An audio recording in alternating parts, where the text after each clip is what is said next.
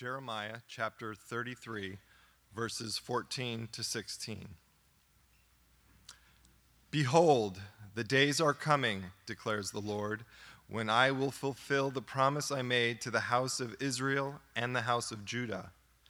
In those days and at that time, I will cause a righteous branch to spring up for David, and he shall execute justice and righteousness in the land. In those days, Judah will be saved and Jerusalem will dwell securely. And this is the name by which it will be called The Lord is our righteousness. The word of the Lord.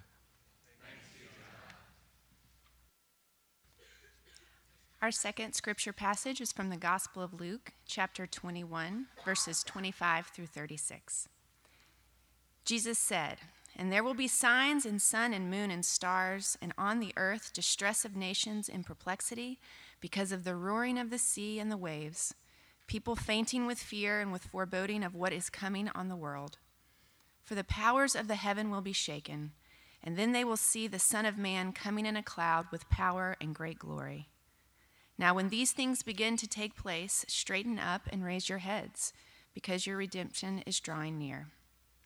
And then he told them a parable Look at the fig tree and all the trees. As soon as they come out in leaf, you will see for yourselves and know that the summer is already near. So also, when you see these things taking place, you know that the kingdom of God is near. Truly, I say to you, this generation will not pass away until all has taken place. Heaven and earth will pass away, but my words will not pass away. But watch yourselves, lest your hearts be weighed down with dissipation and drunkenness and the cares of this life, and that day come upon you suddenly like a trap. For it will come upon all who dwell on the face of the whole earth. But stay awake at all times, praying that you may have strength to escape all these things that are going to take place and to stand before the Son of Man. The word of the Lord. If summertime is a particularly slow time, you know, it's a time when school's out, when business tends to slow down, you relax a little bit. The Christmas season, the Thanksgiving to Christmas and the days afterwards, New Year's season, or I guess if you're looking at the malls and the radio, from November, some, from Halloween until late January, that Christmas season is an incredibly full and fast pace. If you're not already in the middle of it, you know or will know very soon just how manic it is. And, and in many ways, it's exciting. It's lots of good things as you are shopping and listening to music, but you're also trying to accomplish all the things that you do every year. You're lighting candles and decorating the outside of your house and buying a tree and making sure that you go to that Christmas party or you host that Christmas party. And then you've got to listen to more music. And you don't want to miss Charlie Brown's Christmas when it's on TV because you always used to watch it on TV. And it's one thing to watch it on DVD, but you want to see it on TV with the commercials, right? And then you have to go to that next Christmas party and play some more music, and you've got to bake the cookies that you always bake every year. It's really just crazy sometimes, and yet wonderful. But cutting into that is something we're going to be doing over the next few weeks, and it's called Advent. Advent is like a, a misplaced key on a piano. It's hitting a dissonant note, and it's saying, Stop occasionally breathe, sit, and look for something deeper than what's under the Christmas tree. Look for something better than that next party. Look for something beyond December 25th. Advent, which over the next couple weeks we'll be looking at until we get to Christmas Eve and the days following, Advent means arrival or appearance. And it actually is pointing to Christ's coming in glory, not to Christ having come at Christmas.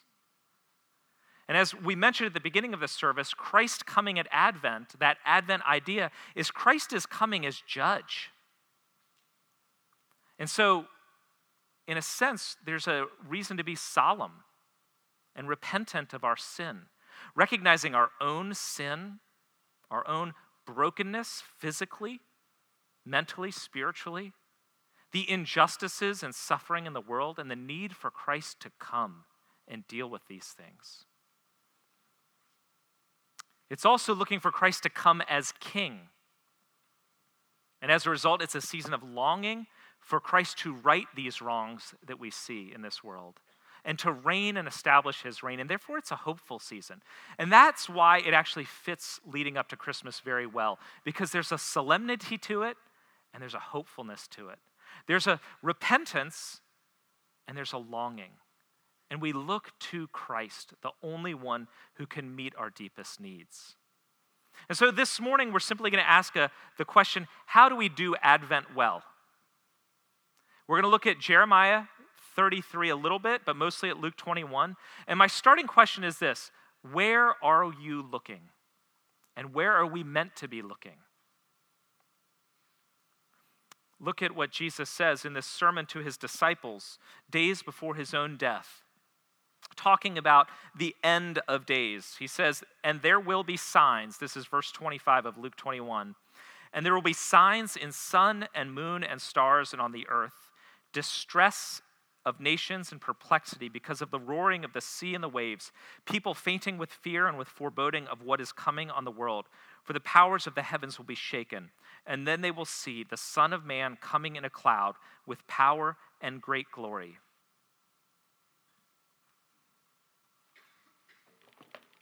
There will be signs.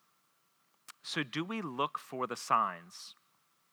Should we be reading the signs? I think one of the things we need to recognize is this is this wording here that Jesus is using is what theologians would call apocalyptic language. It was a style of writing in the early centuries before Christ and in the first century or so after Christ. Stylistic language that was highly metaphoric and hyperbolic, but filled with theological intent. I actually think the best way to read apocalyptic stuff like Daniel, Jesus' messages like this, or Revelation is to not get bogged down by the details, but look at the big picture. What is this telling us? What is the point and effect that Christ, in this case, is trying to drive across? Now, look, we do this all the time when it comes to things like watching a TV show, right? Okay, so let me give you an example. I'm jumping out and I'm going to try and connect it back. TV in the 70s and 80s dealt with race relations. In the late 80s, there was a documentary called Eyes on the Prize, tracking the civil rights movement.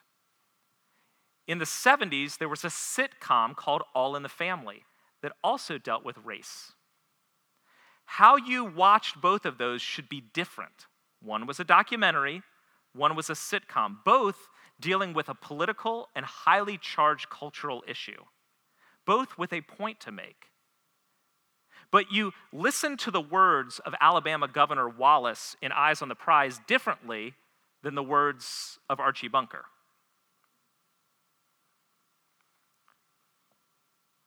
When we read apocalyptic language in the Bible, we need to understand it is a different form. It's not documentary. And so we need to read it with careful eyes and one of the beauties of, the, of all the words of end time stuff in Scripture is that it is thick and opaque in a way that says, don't get bogged down. But it does tell us some things, so let's look at that. Jesus says there will be signs in the sun and moon and stars, distress of nations, people with fear and foreboding. The heavens themselves will be shaken. All of this actually goes back to an Old Testament longing. It's apocalyptic language that was even found in the Old Testament that looked for the day of the Lord. You see, when Yahweh arrives, the very heavens start quaking and all the nations get nervous.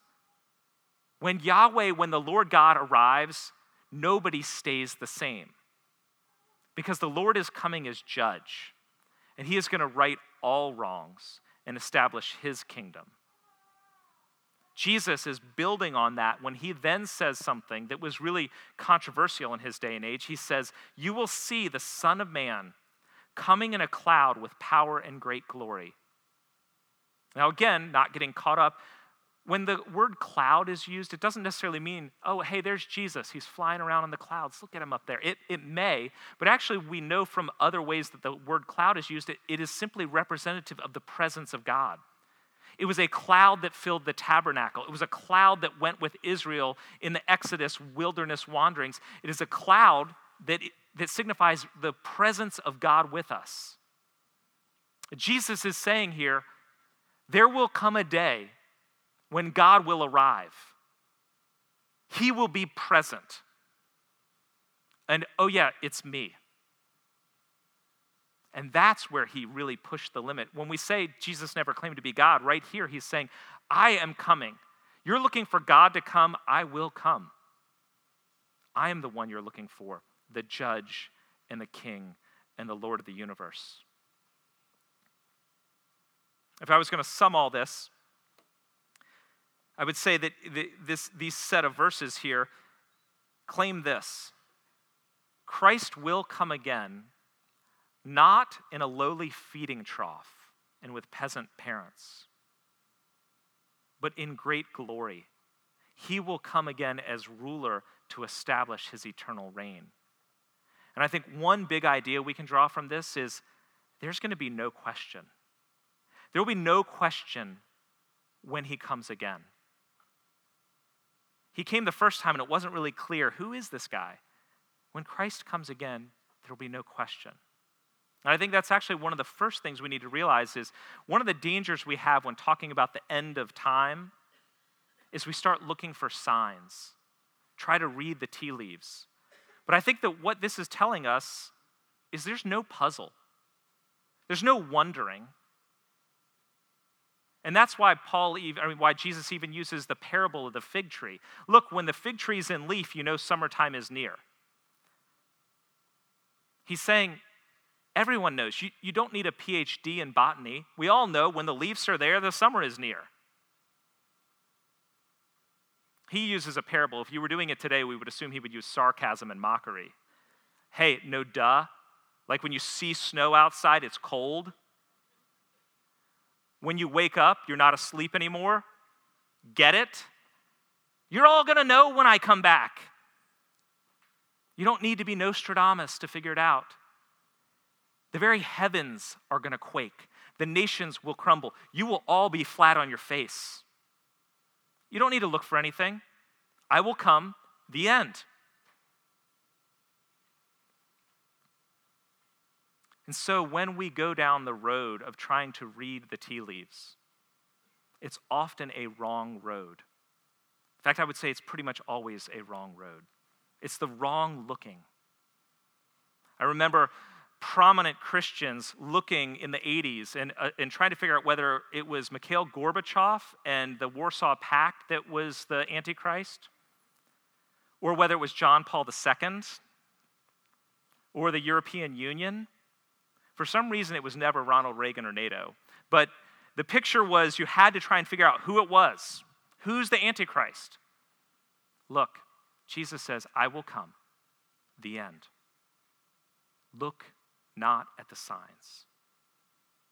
If you want to sum up all the signs in the scriptures pointing to Christ's second coming, it is Christ is coming. And when he comes, he will come in glory, and everything and everyone will react.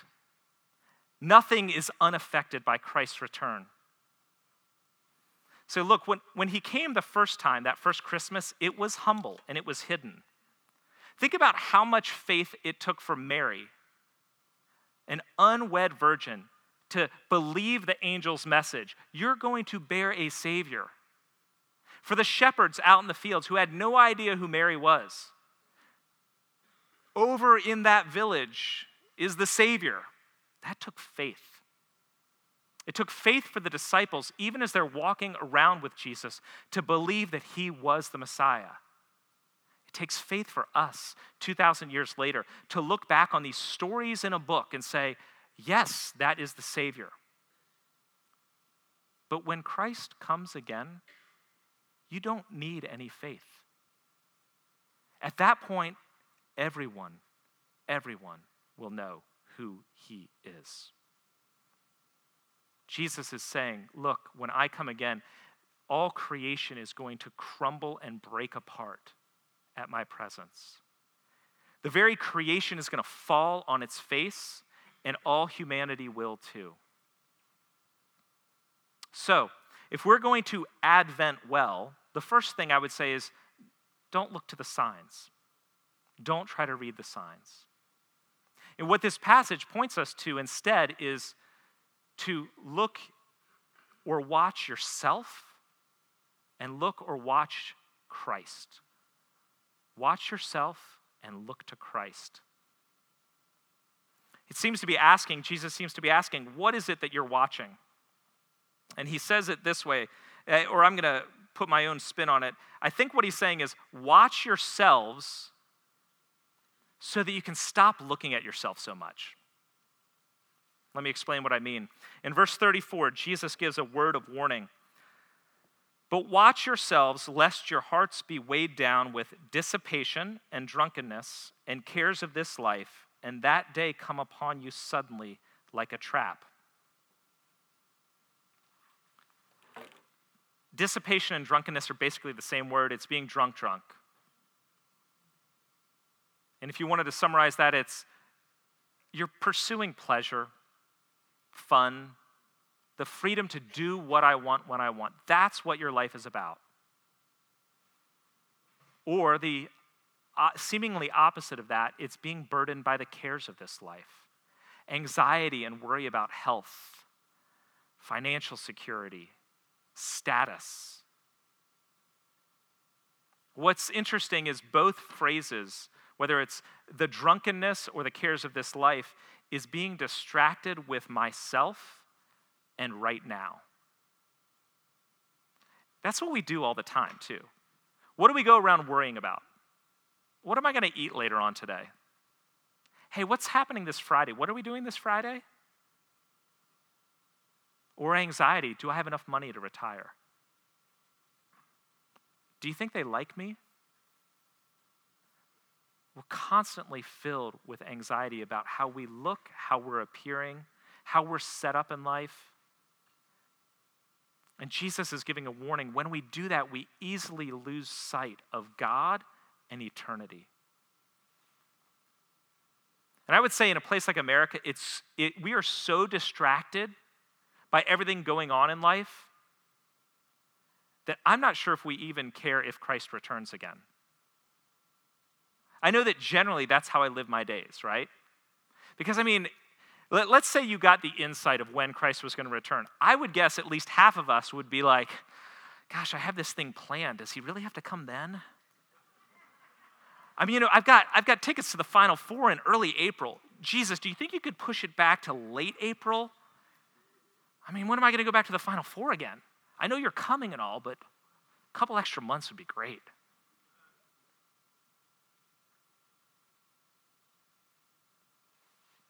Whether it is ease of life or the pursuit of fun, the need to keep up with others, or simply being overwhelmed with anxieties and stress.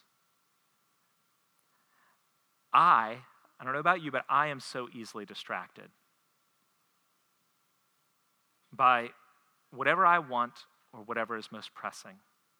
And I think that's why Advent can be so great, because it's an opportunity to ignore the tyranny of myself and the now and the immediate.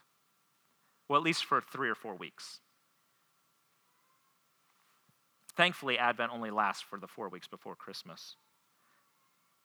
But I, I, will say it's probably needed leading up to Christmas more than at any other time of the year. If we're going to Advent well, I think we take that word watch and we direct it a little bit outside of ourselves. Take the time to actually, maybe during this Advent, read the headlines, watch the news. I know some of us don't like to do that, but because you need to see the fallenness and brokenness of the world around you and weep and long for Christ to come and right these things. Take the time to listen to suffering and loneliness and heartbreak in the people around you, your family and friends. I know sometimes there are people that we just want to avoid because they're going through hard times. Step into those times during Advent and recognize that they need Christ to come and even take that time yourself. Dwell, even as hard as it is in Christmas time, dwell on your own brokenness and need. Just how sinful I am, even my heart's motives are wrong. I need Christ to come and forgive once and for all. I think in the midst of Advent, we do a lot of celebration at Christmas. To Advent well is to confess your sin, it's to weep. Weep over the brokenness of this world. It's to listen and maybe even take some moments to be silent. There's a great hymn that goes back, actually, it's maybe one of the earliest hymns ever written called Let All Mortal Flesh Keep Silence. It actually is part of a communion liturgy from St. James, it's believed. And we sing it actually at Christmas and Advent. But listen to these words Let all mortal flesh keep silence, and with fear and trembling stand. Ponder nothing earthly minded. Why? For with blessing in his hand, Christ our God to earth descending, comes our homage to demand. Advent is a time to look for his coming. But you know, this, this phrase in verse 34, watch yourselves, or verse 36, stay awake, it's a warning.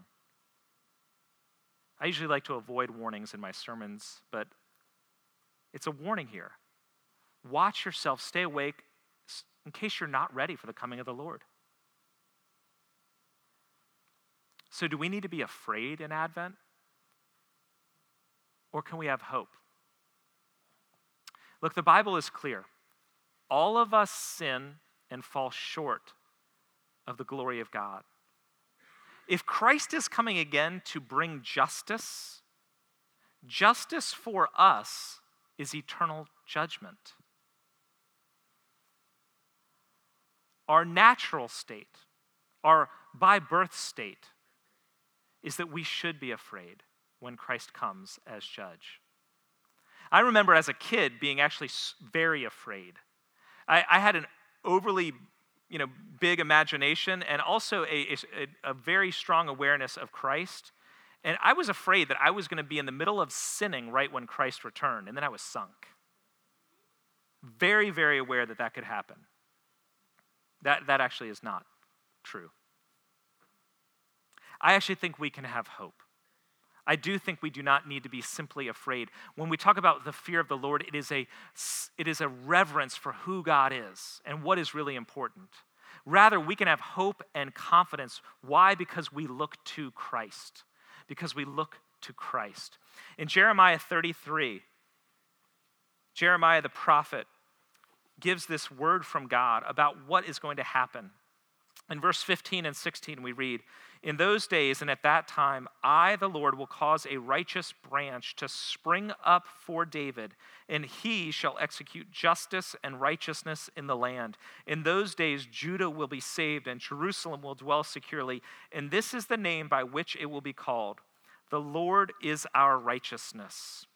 The Lord is our righteousness. And this was during a period in the, when Jeremiah was writing when Israel was in exile. All their hopes were dashed. Everything good in life had been stolen from them. And they were praying that God would bring a king, a new king, to throw off their enemies and give them their land again. But instead of a king,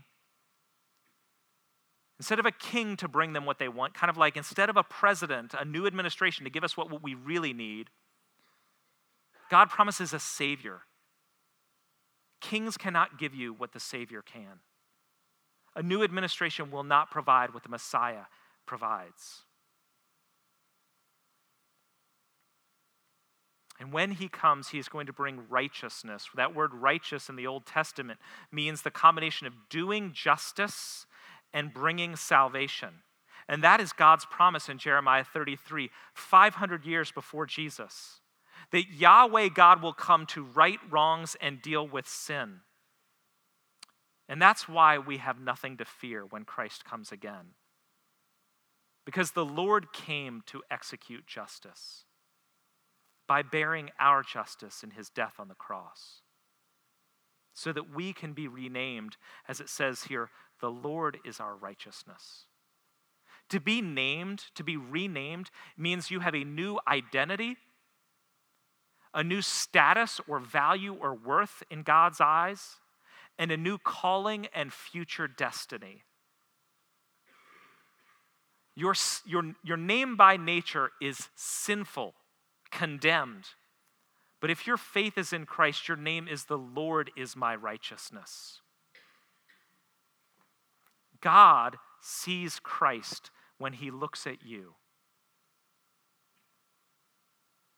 If you and I are looking to Christ as our righteousness.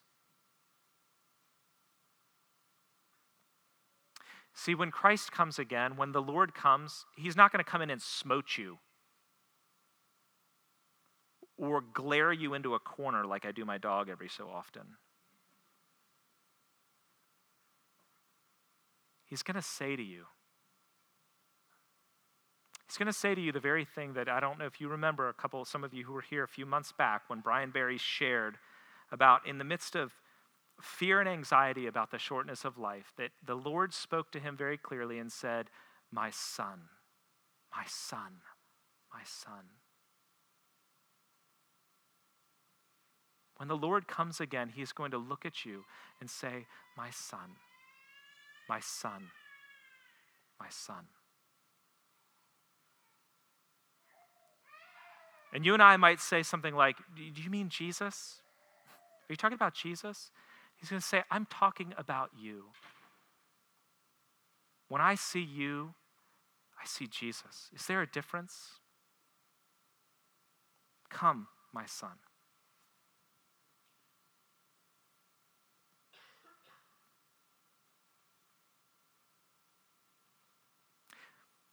But if your faith is not in Christ, there actually may be reason for fear and foreboding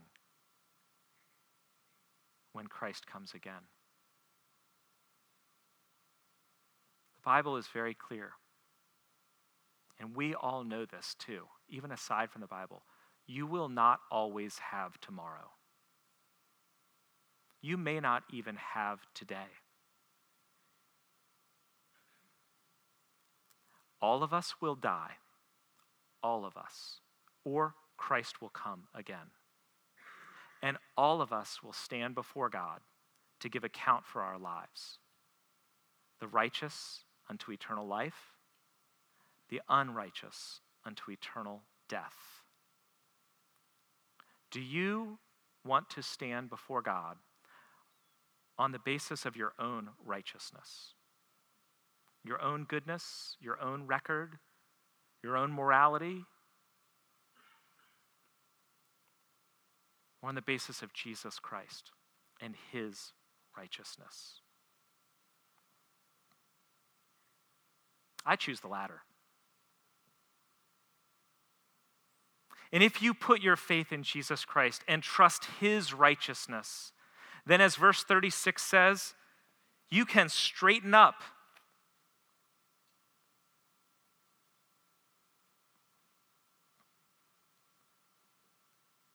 Do not fear. Straighten up, raise your heads. Sorry, this is, yeah, verse 28. Sorry, not verse 36, verse 28. Straighten up, raise your heads. Your redemption is drawing near. In verse 28, when it says straighten up, raise your heads, that's actually a, it's not a command, hey, straighten up, Jesus is coming. It's a, don't cower, don't be afraid, Jesus is coming. You have no reason for fear. Have confidence and assurance and courage. Why? When Christ comes, your final redemption is finally here.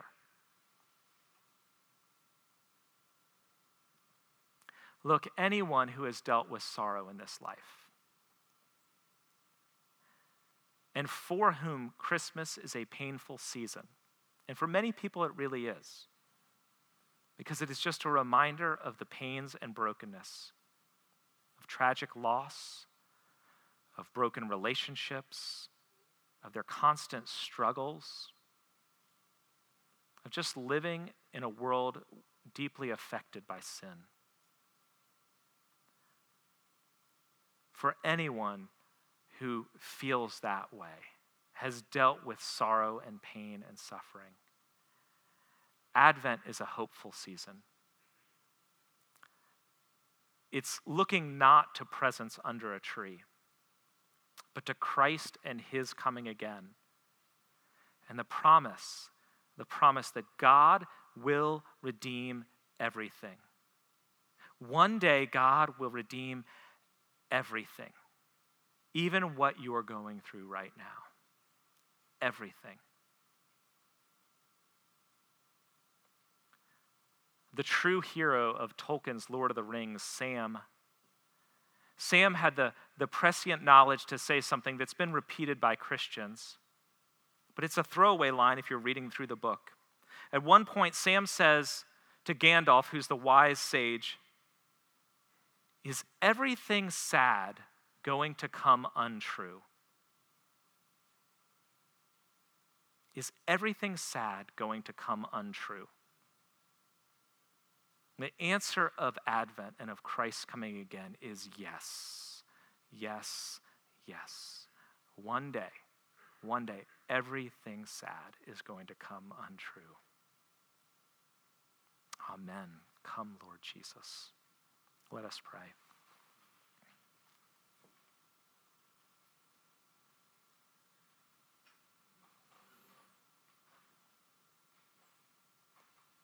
God, in the midst of the chaos and joy and music and food and activity and fun of a Christmas season,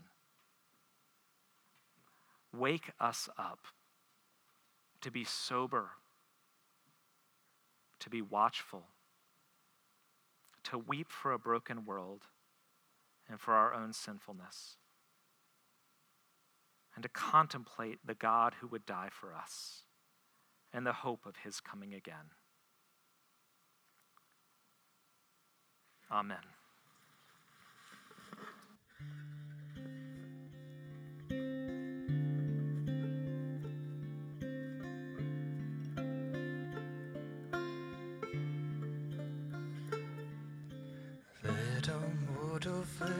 keep silence, and with fear and trembling stand. Ponder nothing earthly minded, for with blessing in his hand, Christ turned God's worth descended. Our full homage to